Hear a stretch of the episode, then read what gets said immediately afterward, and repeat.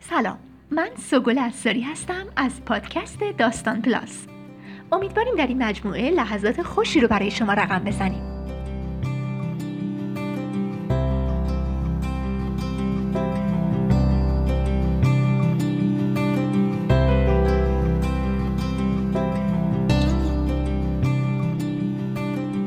داستان تبریز در میلان نام داستان کوتاهی است به قلم منصور زابتیان نویسنده، روزنامه نگار، کارگردان و مجری توانمندی که از ایشون سفرنامه های بسیاری چاپ شده. سفرنامه های مارکوپولو و مارکو دوپولو رو که حتما خوندید. این داستان در شماره 112 مجله داستان همشهری چاپ شده که با خانش زیبای آقای زابتیان با هم میشنویم. علی رزاقی بهار تهیه کننده این برنامه و مدیر تولید اون آینور فاروقی. با ما همراه باشید.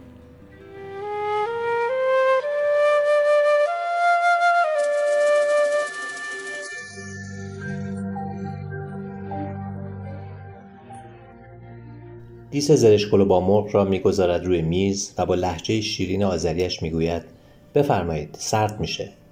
توی آشپزخانه کوچکی نشسته ایم که پنجرهش رو به حیاتی باز می شود که کم کم صد سالی قدمت دارد. دوچرخه ها زیر نم باران یک شنبه آخر مارس خیس می شوند هوا از روی تقویم بهار است و از روی بخار دهان همسایه هایی که دارند با هم حرف می‌زنند هنوز زمستان. بچه ها نمیان؟ این را من می‌پرسم. نه نیما که دانشکده است علی هم سر کاره. این را محمد می‌گوید. عطر زعفران تمام آشپزخانه را پر کرده. انگار توی آشپزخانه مادرم هستم. محمد قافل گیرم کرد. ساعت اولی است که در میلانم و انتظار هر چیزی را داشتم به جز دیدن زرشکهایی که روی سفیدی برنج ایرانی با دانه های برنج زعفرانی تانگو میرقصند. در مجاورت کاسه ای از مرغهای منتظر برای اضافه شدن به این پیست رقص خوشمزه. نگفته بودی آشپزی انقدر خوبه؟ نپرسیده بودی.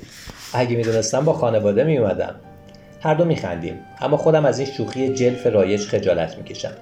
نگاهی که از یک ذهن جنسیت زده برمیآید و آشپزی را کاری ویژه زنان و امتیازی برای گزینش آنان میپندارد. محمد یک سال و نیم است که به میلان آمده و در دانشگاه پلیتکنیک میلان درس می‌خواند. دانشجوی دانشگاه تبریز بوده و زندگی داشته که خودش می‌تواند موضوع یک کتاب مستقل باشد. دانشگاه پلیتکنیک میلان فضای خوبی را برای پذیرش دانشجوهای فنی ایرانی فراهم کرده. به نظر می به راحتی پذیرش می دهد و خوب هم حمایت می کند کمک هزینه ماهیانه دانشگاه برای گرفتن یک خانه اشتراکی و یک غذای غیر تجملاتی کفاف می دهد همانطور که بچه ها همین کار را می کنند و البته گاهی کارهای کوچک دیگری که کمک خرجشان می شود یا پول بلیتشان را برای سفر به ایران یا یک سفر ارزان داخل اروپا فراهم می کند. اما چیزی که در همه آنها مشترک است هوش زیاد است. خودشان را از دل بحرانها بیرون می‌کشند. سرپا میمانند و پیشرفت می‌کنند و افسوس که همه اینها جایی دور از سرزمین مادری اتفاق میافتد. نیما دانشجوی امیرکبیر بوده و علی دانشجوی صنعتی شریف. هر دو بچه تبریز مهمان نواز و مهربان. هیچ چیز در خانه نیست که بی مزایقه در اختیارم نباشد و هرچه به آنها می‌گویم نیازی به این همه سرویس دادن نیست حرف توی گوششان نمی‌رود. شبها در خانه رسما جای سوزن انداختن نیست. به جمع ما پیام و کیومرس و حمید هم اضافه می شوند بحث های عجیب و غریب بازی های گروهی آوازهای ترکی و فارسی و ایتالیایی و آشپزی.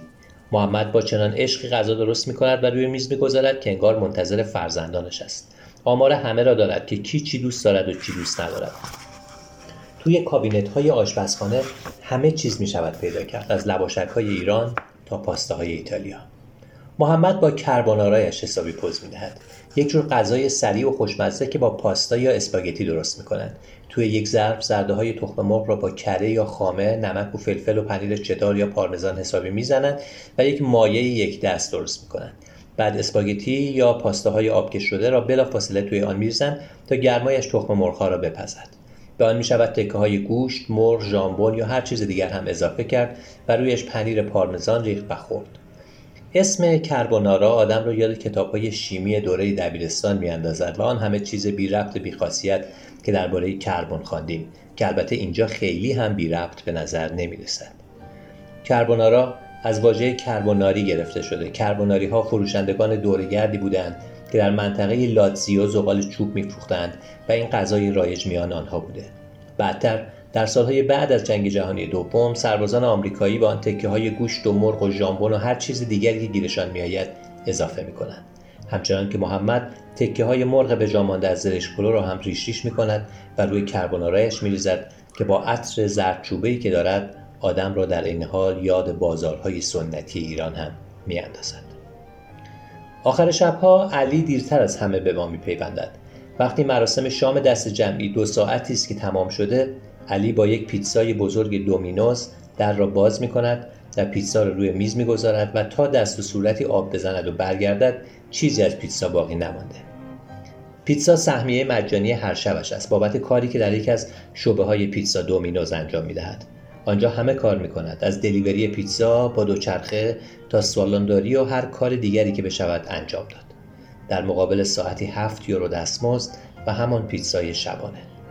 شبها که علی با جعبه پیتزای دومینوز وارد می شود هنوز جلیقه کارش را به تن دارد. یک جلیقه مدل خبرنگاری که معلوم است مال روزهای ایران است. چون به فارسی رویش نوشته شده دانشگاه صنعتی شریف.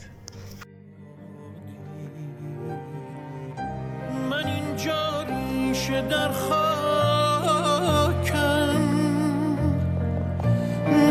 اینجا عاشق این خاک اگر آلوده یا پاکم. من اینجا تا نفس باقیست میمانم. من از اینجا چه می‌خواهم؟ نمی‌دانم.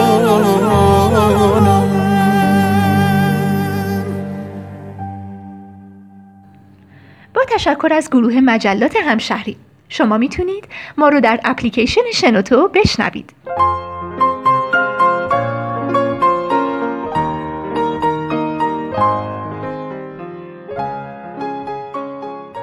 شنوتو یک اپلیکیشن برای شنیدن پادکست و کتاب صوتیه که اندروید شنوتو رو می‌تونید از گوگل پلی دانلود کنید و کاربرانی که iOS دارن می‌تونن از وبسایت شنوتو استفاده کنند. و خبر خوب اینه که شنوتو روی پکیج یک سالش تخفیف گذاشته. تا بتونید یک سال تمام پادکست ها و کتاب های صوتی رو به صورت نامحدود بشنوید و لذت ببرید. البته کلی محتوای رایگان هم توی شنوتو هست که اصلا نیازی به خرید اشتراک نداره. پس اپ اندروید شنوتو رو همین الان نصب کنید.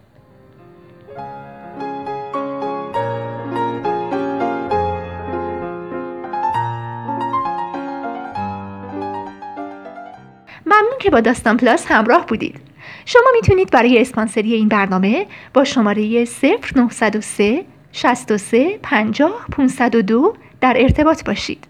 شنبه و سه شنبه هر هفته داستان پلاس رو بشنوید.